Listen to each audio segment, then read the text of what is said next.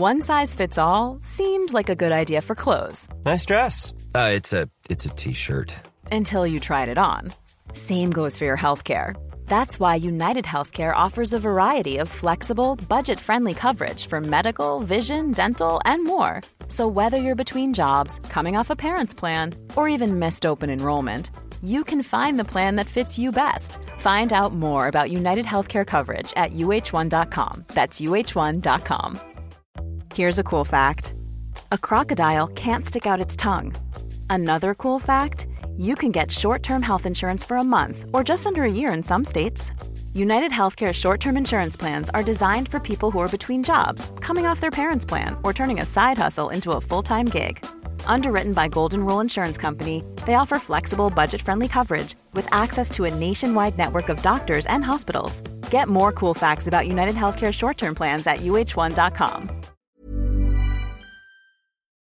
That's yeah. They have asked for that, really. France are going to the World Cup. Get over it. This fella Ronaldo is a cod.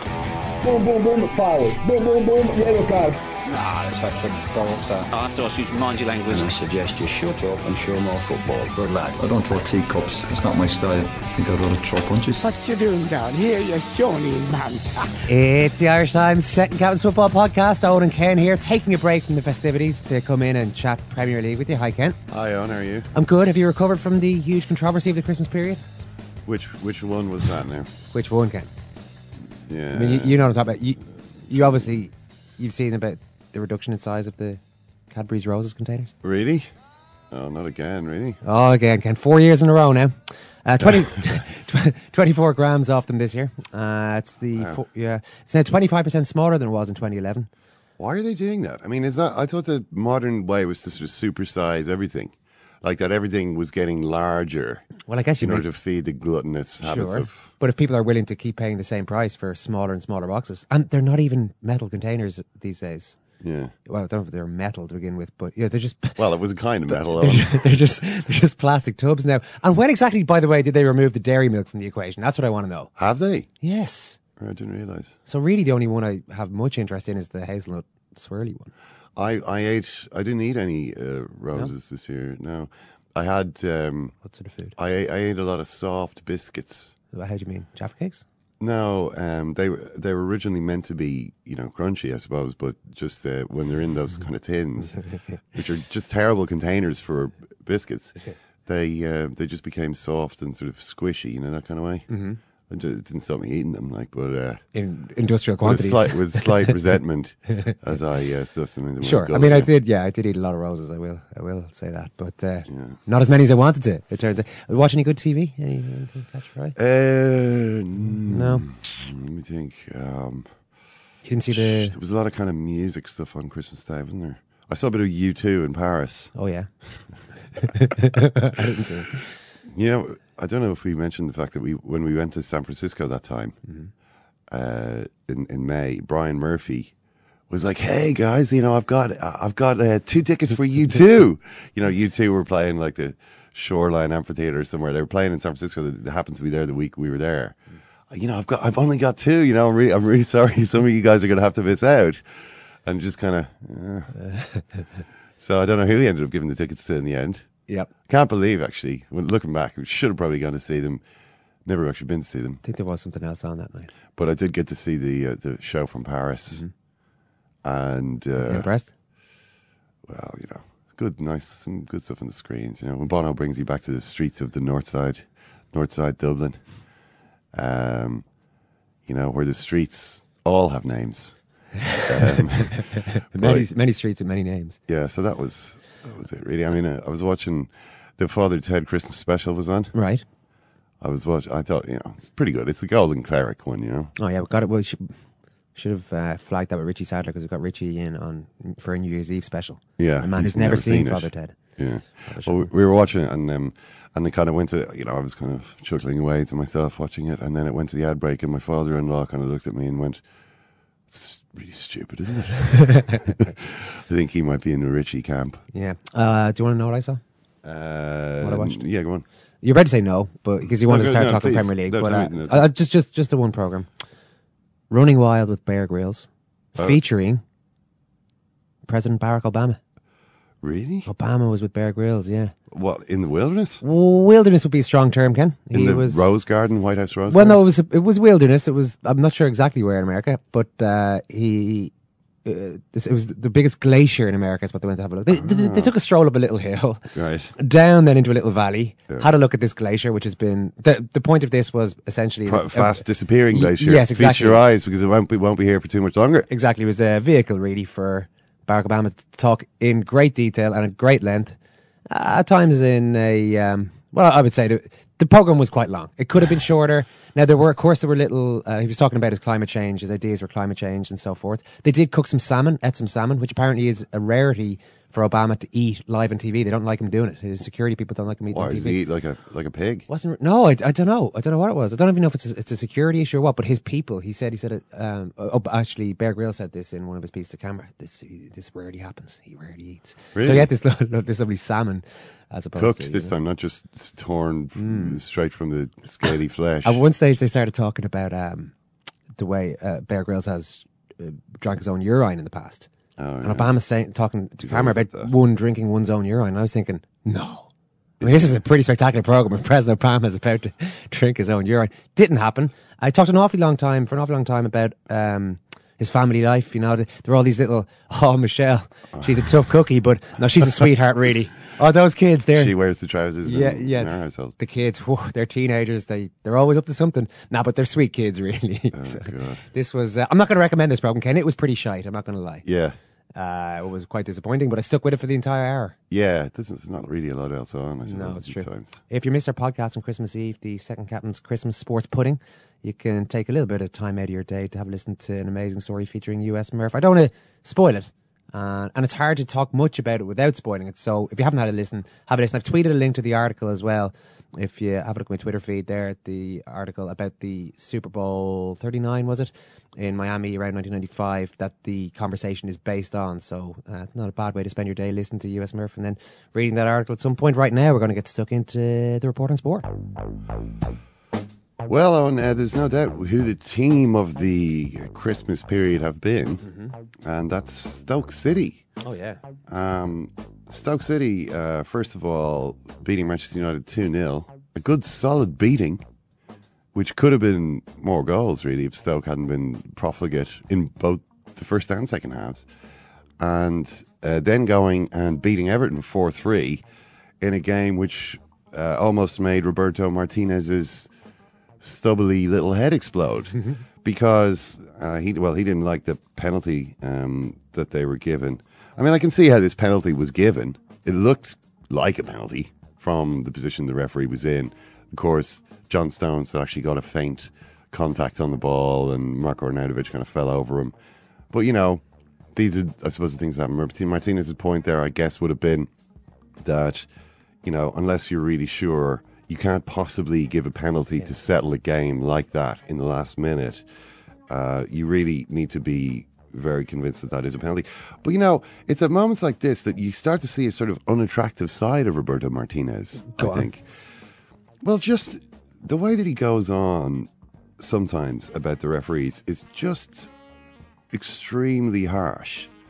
Um, you know, uh, you know, he, he has an absolutely no problem standing there and and really uh, hammering a referee for making a mistake. You know what I mean? It's almost as though he never makes mistakes himself. It's almost as though uh, the defeat that Everton suffered had nothing to do with any of the other goals that they conceded. Four, uh, four in all against Stoke. Um, that it makes it more difficult to have sympathy with him when things go against him. You know what I mean? I really think it's something that he needs to start to. Well, is not, is that not exactly how every manager acts? I think Roberto Martinez is actually one of the worst ones for it. Martinez, remember, uh, Martinez has benefited from a couple of bad refereeing decisions in the past. Wasn't it Callum McManaman, his player at Wigan, who took some? I can't remember who the player he took out was, but it was one of the more spectacular fouls in the history of English football.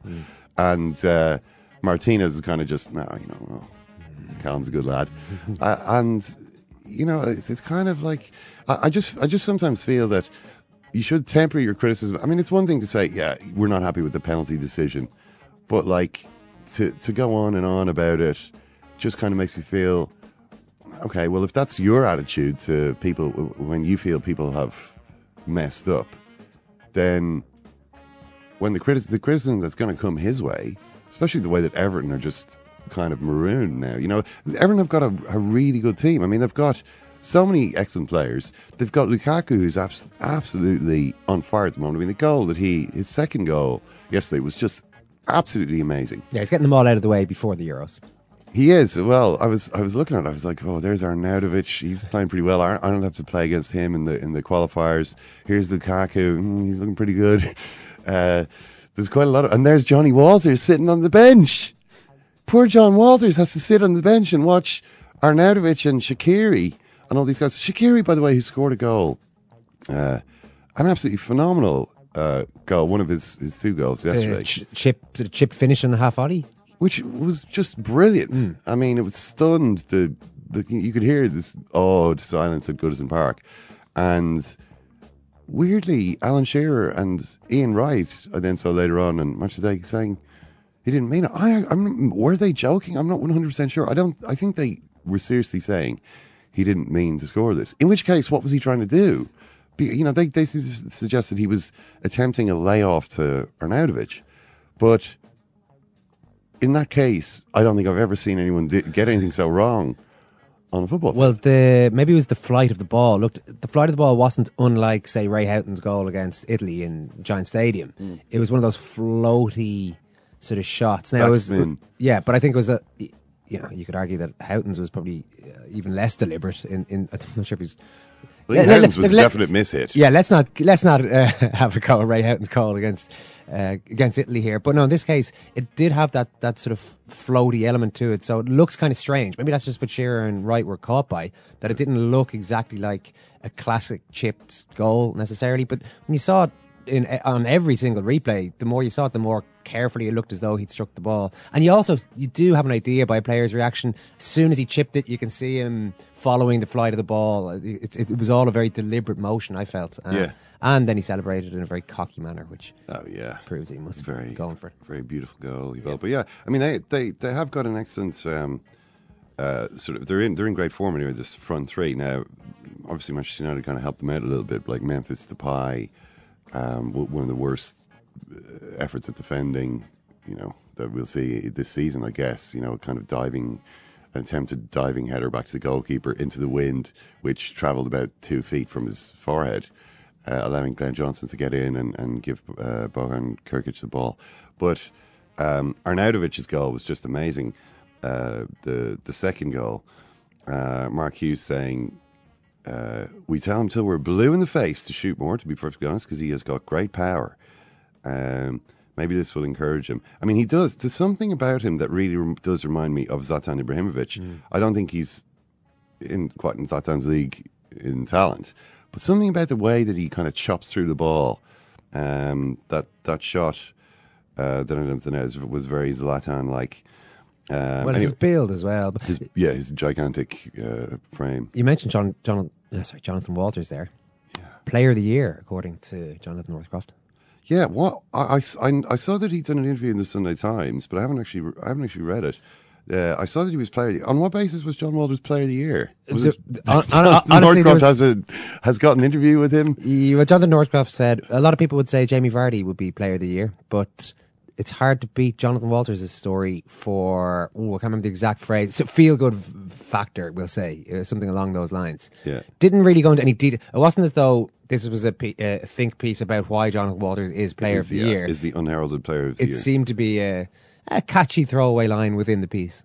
Yeah. Um, well, I mean, John Walters had a, had a great year, and it's just bizarre that he suddenly finds himself now sitting on the bench at Stoke. I mean, from our point of view, I suppose, you know, it's almost like he's got a little winter break.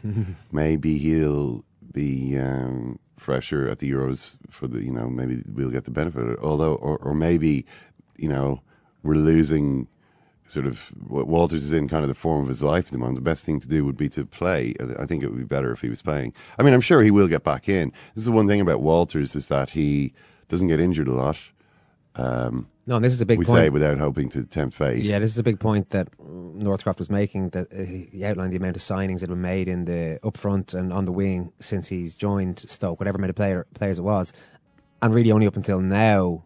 Uh, it hasn't been a problem for Walters. He's found a way, largely through hard work. Walters just outlined a little bit how you know, you know, like he kind of goes into the gym earlier and earlier every summer as he's getting on a bit to make sure that he's still the fittest player there and all the rest of it. Which is why you're taking away one of his great strengths if you're using him as a substitute. Uh, in that he's a guy who can last 90 minutes better than a lot of players in the Yeah. Premier League. Yeah, I think so. I, I mean, the thing the thing is, you know, Shaqiri obviously is the preferred option, sort of on the right at the moment. I mean, when he does things as he has over, you know, when he, his game against Man City, where he was just playing through ball after through ball, or scores goals like he did against Everton, you can see why that is. Um, Shaqiri, though, isn't, I would say, the most durable.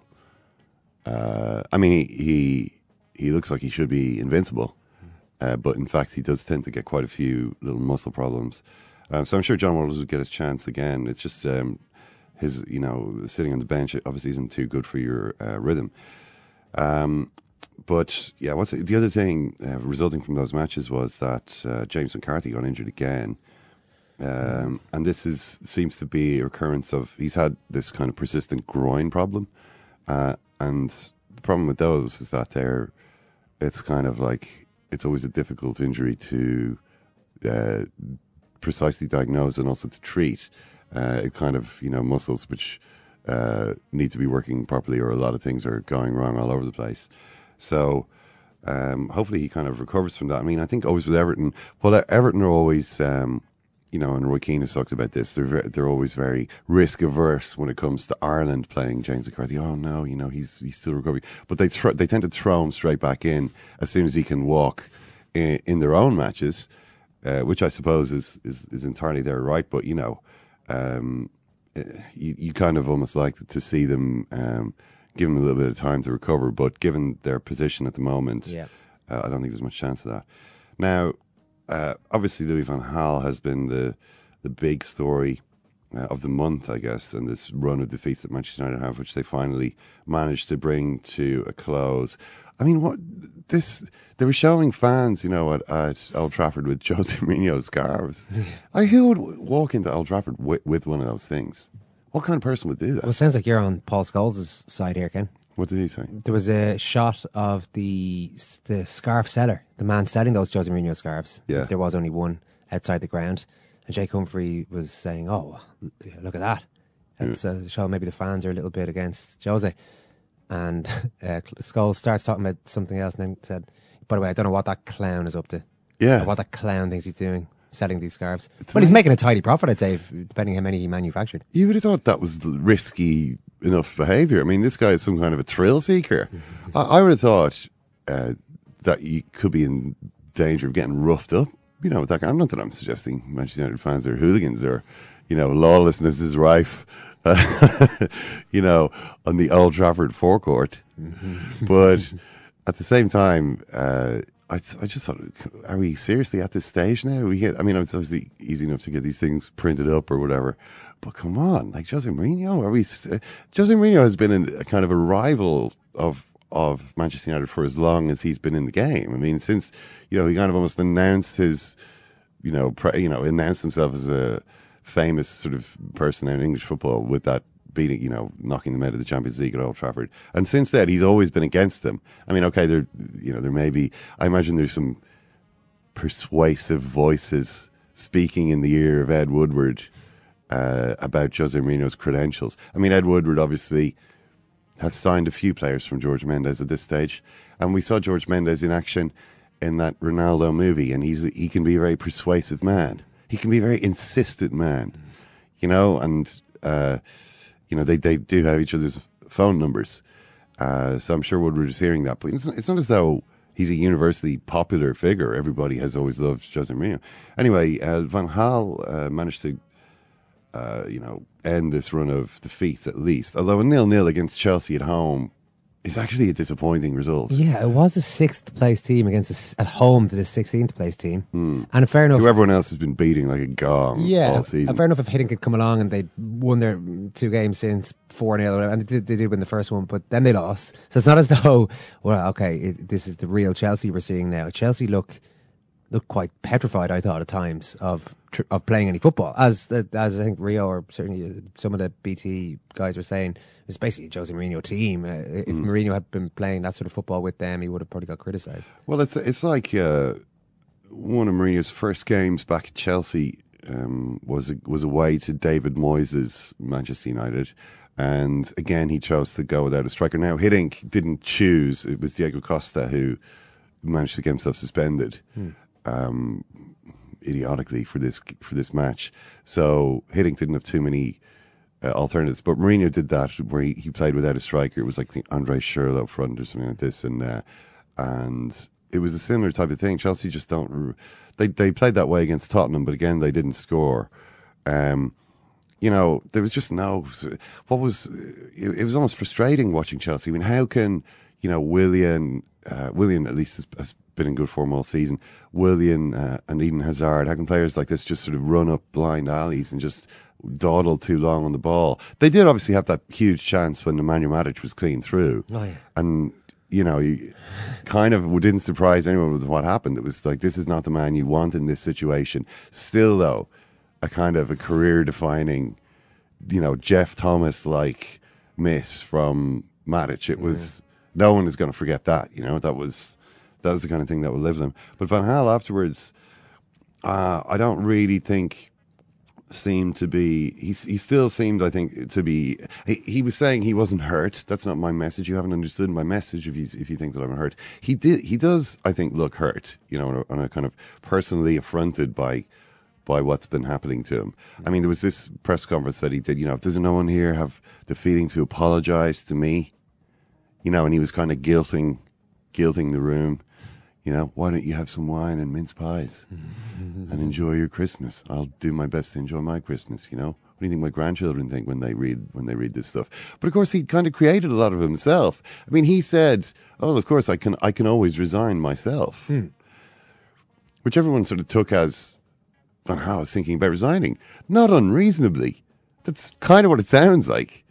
You know, he it, it turns out maybe he meant I could always resign myself. You know, this sacking isn't the only. But even still, he, I mean, he was saying basically last night.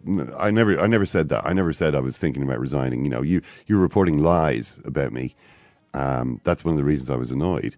But that kind of is what he said. Ah, yeah, it did seem pretty clear. That, well, certainly, that was the interpretation taken by the journalists there, by all of them. Well, it's what it's it's. If a manager says I can always resign myself, then hmm.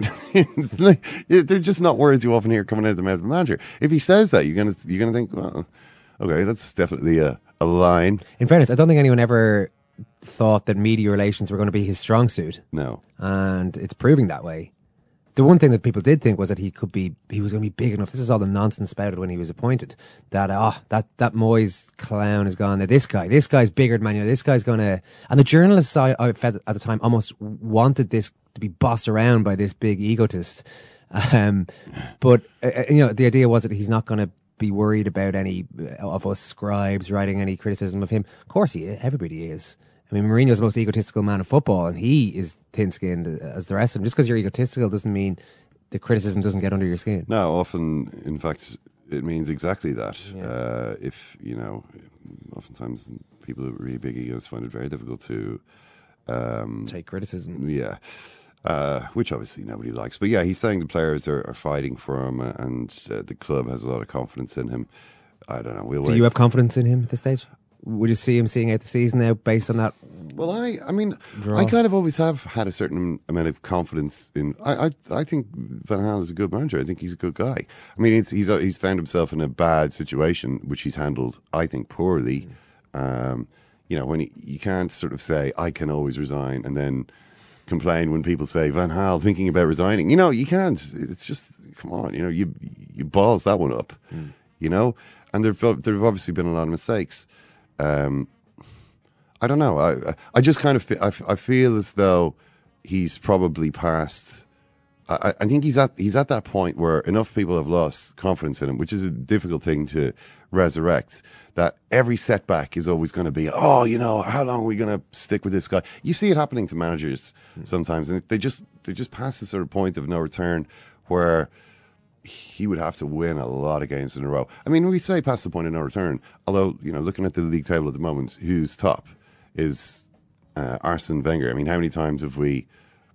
How many times have we talked about? Oh, this is obviously done. You know, when when are they going to realize this fossilized Arsene Wenger regime uh, is is never going to deliver another title? And you know, okay, maybe I'm saying if you gave Louis Van Gaal the next ten years, he would he would he, he would get a title. I I mean, I I've always felt that he's a good manager. Um, uh, you, you, it's not so long ago that you know, they, as he keeps pointing out, they were doing well in the league. Last season, they had a very strong sort of surge in the second half of the season where it looked like things were coming together. But as he says, the crisis is, is what happens outside. Like he, he, he, he was making a point. The crisis is more or less the environment is making the crisis. Inside the club, the players are willing to fight for every metre. The manager is willing to fight. The members of staff are willing to fight.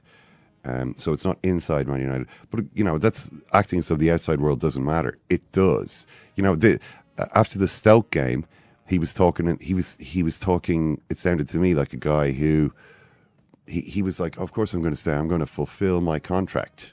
You know, when you st- start using legalistic terms like that, you're, you're, he sounds like a guy who's almost making the point. I'm going to need to be paid off here. My contract will have to be fulfilled one way or the other. That's that's that's what I'm standing by. I'm standing by my contract. That's what he sounded like after Stoke, and that was just you know three days ago. Guus Hiddink was asked beforehand, "Do you have any sympathy for your fellow Dutchman Louis van Gaal?" And Hiddink said, "Well, you know, Premier League's an exciting place. Uh, a lot of uh, soap opera type stories, and uh, yeah, just looking forward to the game." it's a form of theatre. But you know, I think uh, what what Hiddink and Van Gaal's relationship is like, I couldn't tell you. Obviously, they've been. Um, well, supposedly they don't get on. Yeah, they- he also they- doesn't get on with Cruyff. Uh, was- Van? But Uh, Van Gaal Van doesn't- Gaal, yeah. Somebody was tweeting me saying that Koeman uh, isn't a very big Van Gaal fan, so I don't know how popular he is among his. he, he's a guy who you know he he he put the back up. He put a lot of other managers' backs up because when he was when he was like working as a pundit and that he would slam them. You know, he just he wouldn't at all do the sort of diplomatic usual pundit thing of saying, oh, you know. Gus is a, obviously a great manager. You know, we always have a glass of wine after the game, and you know, I love to see his teams doing well. He'd be like, "Oh, this is rubbish. This isn't football." you know what? He's trying to kill the sport. That would be kind of Van Gaal's approach. um, but you know, hi- hi- maybe Hiddink also. I'm sure Hiddink has, has some kind of baseline respect for for Van Gaal. You know, they've they've been Sure. peers for a long time, and to express sympathy for someone isn't always necessarily a diplomatic move. You know, you know, hitting. I pity you. Yeah, it's true. Actually, maybe So it's better not to was, offer sympathy. Maybe he was just sidestepping the, the charge of, of patronising his uh, his fellow manager. Any other team you want to talk about before we wrap up this? There's not a lot, not a lot No. really. Liverpool obviously managed to beat the league leaders, um, Leicester City. Uh, Leicester's first defeat since the start, this, since they played Arsenal, and um, yeah, I mean the the interesting thing there was Benteke being left out again, and then coming on to actually score the winning goal. And you you kind of feel with Liverpool they're going to have to find a way of using Benteke because Sturridge obviously you can see Sturridge sitting in the stand again. Whatever was wrong with him this time, you know he's you can't count on him. Um, but Benteke is like uh, it's becoming clear quite unsuitable for the kind of game Liverpool are trying to play, and yet is by far the best goal scorer in the in the squad. so you're going to have to, I think, compromise uh, on that. I mean, they just don't look like scoring if he's not there. Um, not to say that they look like scoring all the time if he is, but there are ways in which they can score. I boot the ball into the box in the general direction of your centre forward. Yeah. Uh, and Benteke can give you a goal, um, give you a goal in, the, in that type of situation. Uh, Klopp was talking about having spoken to him. I don't know what their how um, how friendly their discussion was, but I mean it. It is interesting that he comes in and sort of quite quickly is leaving the most expensive player in the squad on the bench. You know, playing playing a novice, playing a guy who's remember also a junior partner to him at, at international level. You know what I mean? Origi is like not now. Origi he he went off injured in that game, so maybe Benteke is going to have to get a run. But we'll see if he can actually do any running on his run because that seems to be the uh, the point of issue here. That's it for Ken Early's report on sport.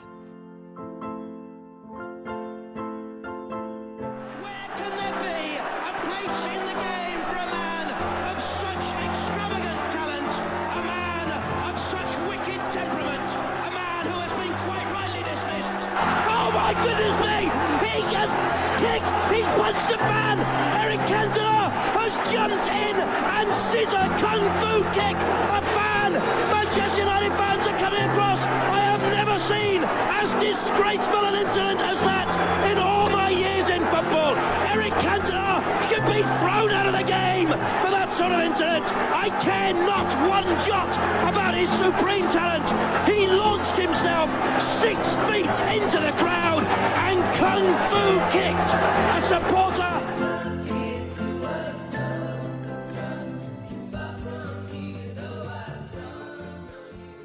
Jonathan Wilson, we want to talk to you about about the London clubs, Arsenal in particular, who are top of the league. They beat City, uh, beat Bournemouth 2 0 last night, obviously, but the 4 um, 0 defeat against Southampton in between times was maybe the most intriguing result. Can you comfortably, can you at this stage comfortably dismiss that middle result? It's just a one off? No, I don't think you can. And I think, uh, I, I don't even think it is a one off. I think it, it sort of fits a pattern of significant underperformance in certain away games this season that um, you know came after the, the defeat at West Brom, the, the game at Norwich. Um, that, that, every now and again they, they have an away game when they, they really just don't turn up.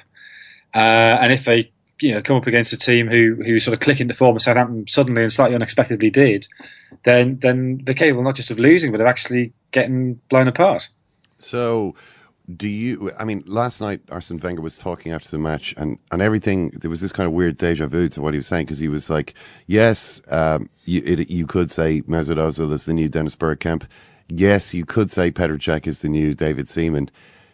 Are you saying no? We can't say this is the third great team to emerge at Arsenal under Arsene Wenger, or at least we can't say that yet."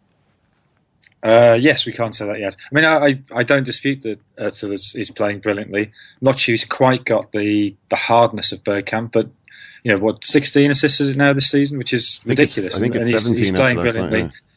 Yeah. Uh, Cech, I think, has made a huge difference. Although I think he was culpable, partly culpable at, at least at Southampton. Um, but you know, he, he clearly has has been an improvement on, Ospina, who I didn't think had a bad season last season at all. But he, you know, he, he projects uh, an authority and a confidence, the, the odd mistake, that, that I think has improved Arsenal generally as a team. But they've still got that fundamental issue, which has really been a problem all the way through. I, I, I guess two fundamental issues. One is they, they do have this slight tendency to complacency, and I think you really saw that. Um, the game against um, against Monaco last season when they were sort of swaggering, it was sort of a sense of, oh, yeah, we'll, we'll win this two or three nil. We don't really have to to be ruthless about it. Maybe even uh, the home game against Olympiacos this season, that they, they do have a slight tendency to yeah to, to, to become sort of too pleased with it, the niceness of how they play without actually getting the job done. But I think there's also just a structural issue in the team. Uh, which I guess is exacerbated by the, by the lack of signing. So the back of midfield, if you don't have Coquelin there, you don't really have a natural holder, and that creates a huge problem because Mertesacker is so slow on the turn. If somebody gets a run at him, he, he's going to be. And, he, and there's you know that game. Um, was it the beginning of last season or the season before when they got beaten 3 1 by Aston Villa? The season before last, wasn't it? Yeah. And it's exactly the same thing. The, the Agbonlahor was just charging at Mertesacker, who, when you isolate him like that, he, there's nothing he can do because he's so, you know, for, for all his qualities in the air, he is very, very slow on the turn. So he needs protecting from that. Well, you mentioned Mesut Ozil there at the start of the answer, and he, I mean, what he's what he's doing is phenomenal. No one has uh, been setting up this many goals in the Premier League. Uh, no one's been setting up goals at this rate ever. Um, it's it's astonishing. Uh, what do you think is the difference? I mean, is it simply a question that you know Ozil? I mean, he, obviously had the World Cup. There was there was a lot of uh, there was a lot of football. Maybe the, the turmoil of moving from Real Madrid. That maybe it just took him a couple of seasons to sort of get his head around all the change in his life. And this is the real Mesut Ozil we're finally seeing. Uh, I think that's that's partly it. I think there's a couple of other things. Um, something that he himself mentioned actually. He said he's sleeping a lot better now. I'm not sure if there's a reason for that, but um, I guess if you sleep better, A, you're going to be mentally sharper, and, and B, it, it, obviously helps with your physical conditioning. So maybe that's enabled him to do more work in the gym, and he's a bit more robust than he was. Uh, so he, you know, he doesn't actually have to be in space; he can bounce off defenders a bit more. Um, but I actually think he's probably helped from Sanchez uh, not being around the last sort of. I mean, I know he was creating chances with Sanchez there, but I, I, think when he and Sanchez are there, they occasionally slightly get in each other's way. And one of the reasons has been this sort of glut of assists over the last month or so is without Sanchez, everything does go through it. So, so it's easier for him to to take control. He can drift wide without worrying about getting in Sanchez's space. So I, I, yeah, I think the three things come together. That uh, familiarity with the Premier League and understanding of. So mean, something I remember Samuel Eto'o saying years ago. I think back in 2006. I spoke to him, and he was um, was at the Cup of Nations in in, in Egypt, and he was in Cairo, and it was, it was actually in his in his hotel room. He, when I went into his hotel room, he was he was watching some local game. I thought oh, maybe it was a game from the UAE on, on TV. And so I said to him, "Oh, you know, what you're watching?" He said, "I don't really know, but I like to watch football from all around the world because the space appears in different places." in different countries. So maybe Özil has just taken them into a third season to work out where the space is in the Premier League. And I think that's yeah, it's quite an interesting idea of Eto'o's that you have to learn the league just in terms of where where players naturally move to, where you can exploit gaps. Um, plus for sleeping in the, the physical thing, and, and, and, plus just everything is now going through him because, because Sanchez isn't there. Should his manager be getting some praise here also for sticking with him and for sticking up for him? I know Wenger does get that. There's there have been plenty of suggestions over the last few years that maybe he indulges his players a little bit too much. But you get a guy like Di Maria, clearly a massively talented player who's bombed out of Manchester United after one mediocre season. Wenger maybe a little bit more patient with his creative players. Um, possibly. I'm not sure Di Maria was necessarily bombed out as much as wanting to leave. I mean, I think that's a slightly more complex issue than, than the club losing patience with him. But I, I, think, yeah, I mean, it would be very would have been very easy for to, to oh yeah, he's not strong enough for Premier League. Let's get rid of him. And the fact that you, the, the, the, Arsenal have shown patience is to their credit, absolutely. And the fact that they you know slightly modified their approach. Um, and I, I, I, guess they have such pace wide, which which really suits Özil. That, that you know he needs the players running behind the defence to play those three balls through to. Um, so you know they, they have changed that a little bit. They're a little bit less ponderous in their approach play now. So yeah, all of that is is to Wenger's credit. But in, in terms of Arsenal as a whole, you've still got the problem at the, at the back of midfield.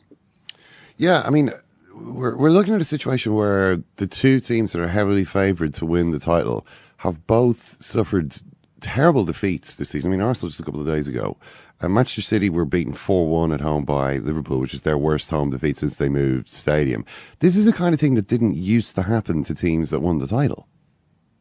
Yeah, I think uh, I think there's been three teams in Premier League history have lost by four goals or more and, and gone on to win the title. So it's you know that's in what twenty. Uh, Man United definitely five, did it when they when they lost United to beat, Newcastle. Five, five 0 by Newcastle went on to win the title. Yeah.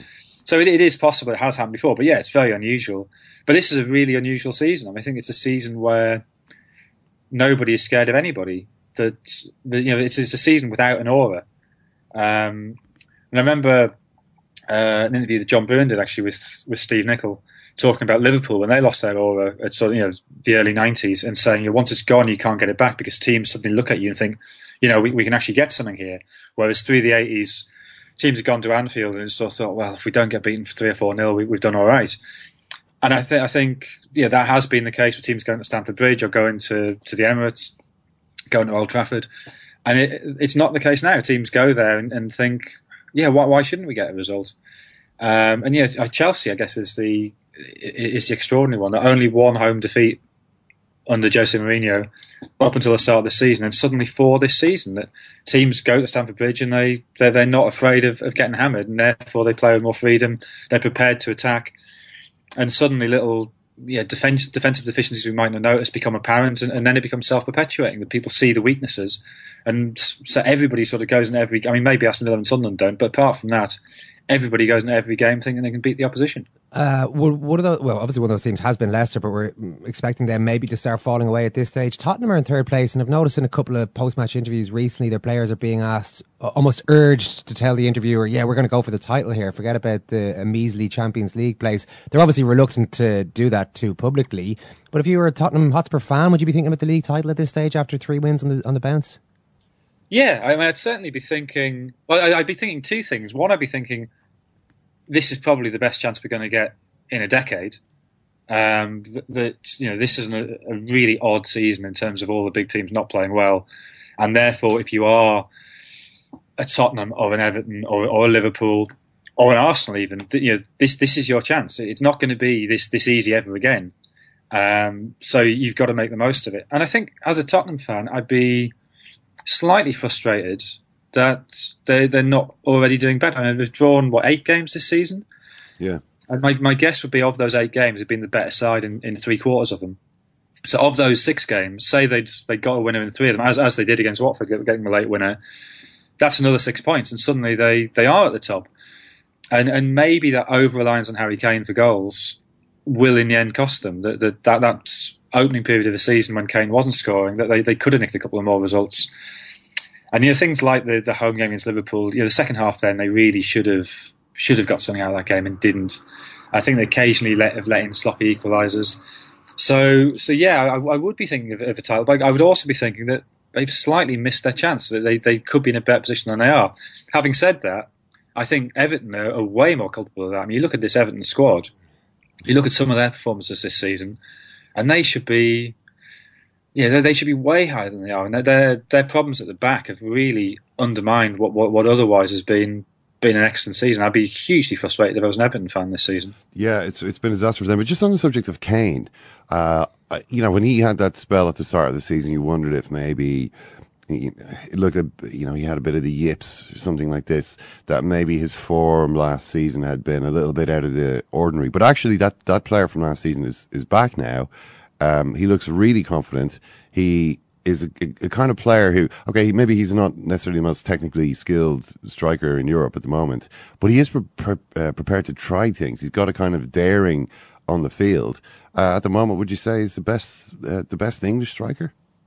Oh yeah, I think without question. I mean, who else is there really? I mean, okay, Vardy, I guess, but but um, in terms of yeah, intelligence of movement, in terms of goal scoring, in terms of his ability to hold the ball up, in terms of work rate, in terms of you know he, he's he's. I, mean, I, I think apart from the goal scoring, you, would struggle to say he's brilliant at anything, but he's really good at a whole load of things, and the overall package is is very impressive and, obviously very hard to play against. So, um, yeah, I'd be hugely surprised if. Well, no, huge surprise is, is, is wrong because obviously things can happen in the second half of the season, but at the moment.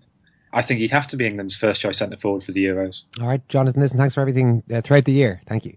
Cheers, thank you. So he's almost like having a second captain, isn't he? Second captain, first captain, whatever. Richie Sadlier's here. Richie, how are you? How are you, lads? How are you, lads? Richie, how are you, lads? How are you doing this week? I'm marvellous. Look at the joy on my face. Look how happy I was. What the fuck happened? no, really. You know, what happened? When John was young, everyone in the city knew about it, but no one had seen it. It is not war and death and famine. It's not that at all. It's the opposite of that. It's persuaded of the world outside of that. That's why sport's important.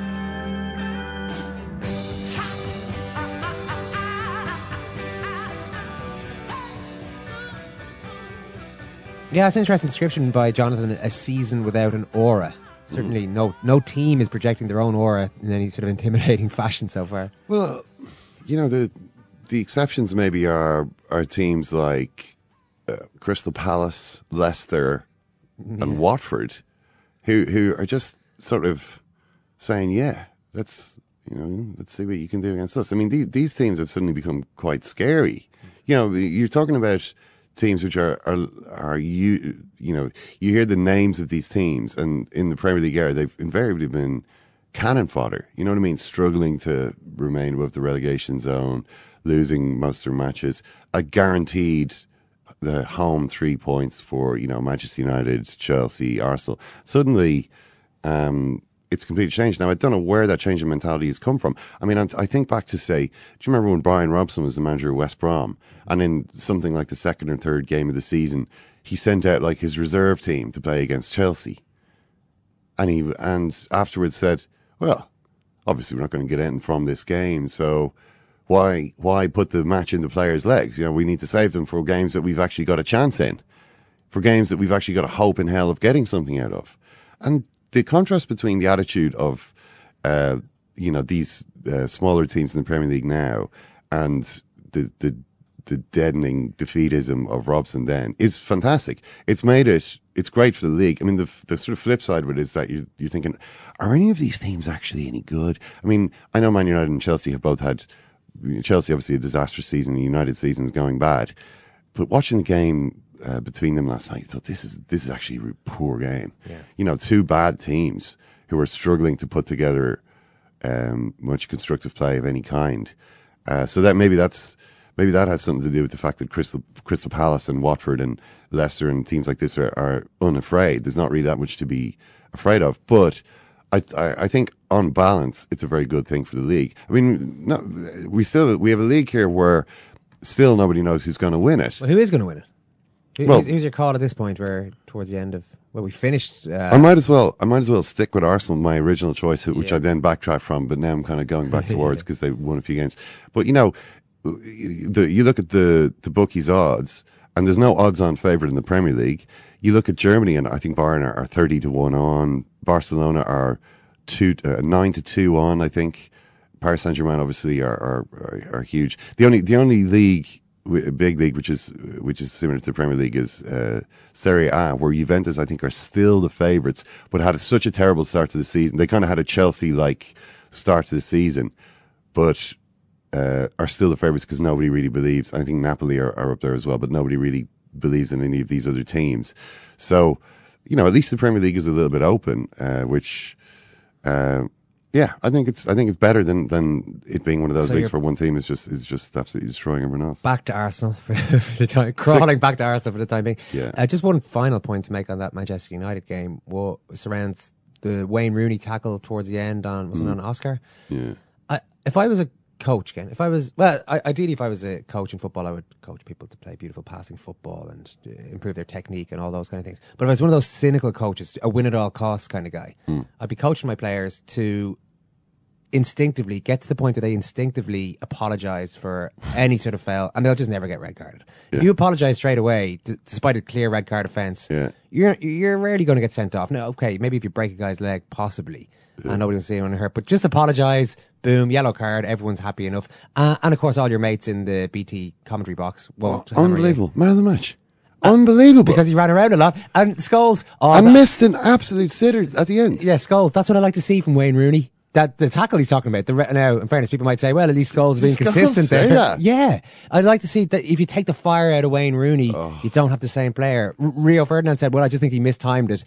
And in fairness, the ref, who's who's a ref? They have they do this thing on BT Sport. We've got a referee. Oh, it's Howard Webb. Howard Webb, it was, yeah. Said, "Well, yeah, I That's know, I, I know Rio feels that's mistimed, but actually, it's a red card." Yeah, it was a definite right Yeah. And But, but I couldn't understand why they were raving so much about Rooney. I mean, he did he did put in a He had half good, decent. yeah, he had good energy about him. I think was the point. Yeah. It, it was half decent. He was he was laying the ball off nicely. He had a shot in the first half, which was, you know, a powerful on target shot.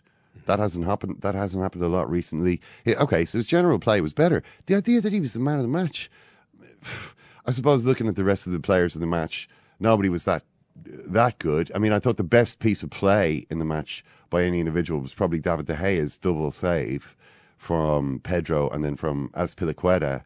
You know, that was probably the outstanding uh, moment of quality that any of the players produced.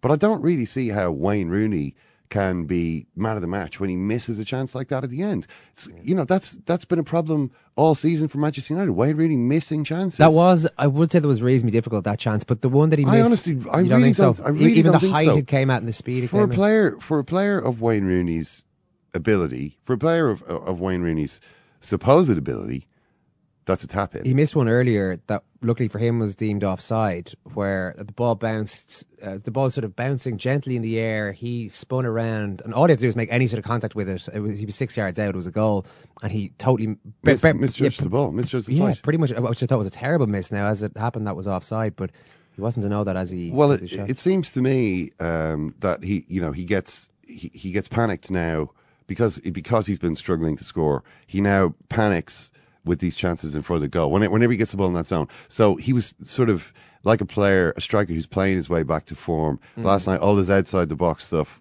was pretty good. Uh, and you know he was he, he obviously had a real okay I'm gonna I'm gonna f- try and fight my way through this and remember when he came on against Stoke I they were talking about Van, Van Gaal drops Rooney against Stoke but I assumed that Van Gaal was looking at it thinking uh, you know, we've got two games in, in course, t- yeah. two days. Like, you know, Rooney is like, you know, not not you know an Ironman triathlete at this stage of his career. Let's uh, maybe use him as a sub here and then play him from the start against Chelsea. And Rooney played well when he came on against Stoke. He set up a uh, chance for Fellaini that should have been a goal. But you need to score. I mean, it's like Mourinho was talking about Diego Costa. One of the shots he kind of was taking at Costa, saying, "Well, yeah, Costa now he basically is freaks out anytime he gets the ball in the box. So that's why you never see him in the box now. He he's always running out to the wing and he wants to contribute to play and all that, and that's that's great. But I need my striker to score. Rooney has to score. You, you- miss a chance like that. I would have gone for a different man of the match. All right, thanks for all the lovely messages about the second Captain Sports Annual. Seems a lot of you got your wish and found it in your presumably oversized stocking. If your loved ones failed in their task, you need to do two things. Take two steps immediately. First off, get them, bomb them out of your life. There's no space for somebody who didn't realise that was the one gift and the only gift that you really wanted. And after you've taken care of that messy business, go to the shops and get a copy for yourself or do it in secondcaptains.com. Uh, in the meantime, Ken has brought in the last of his soggy biscuits, so we're going to polish these off, Ken. You don't mind myself and Simon Delicious. dig in here. Uh, we'll chat to you again on Thursday for a New Year's Eve special featuring Richie Sadlier. In the meantime, thanks, Ken. Thank you, Eoin. And thanks for listening.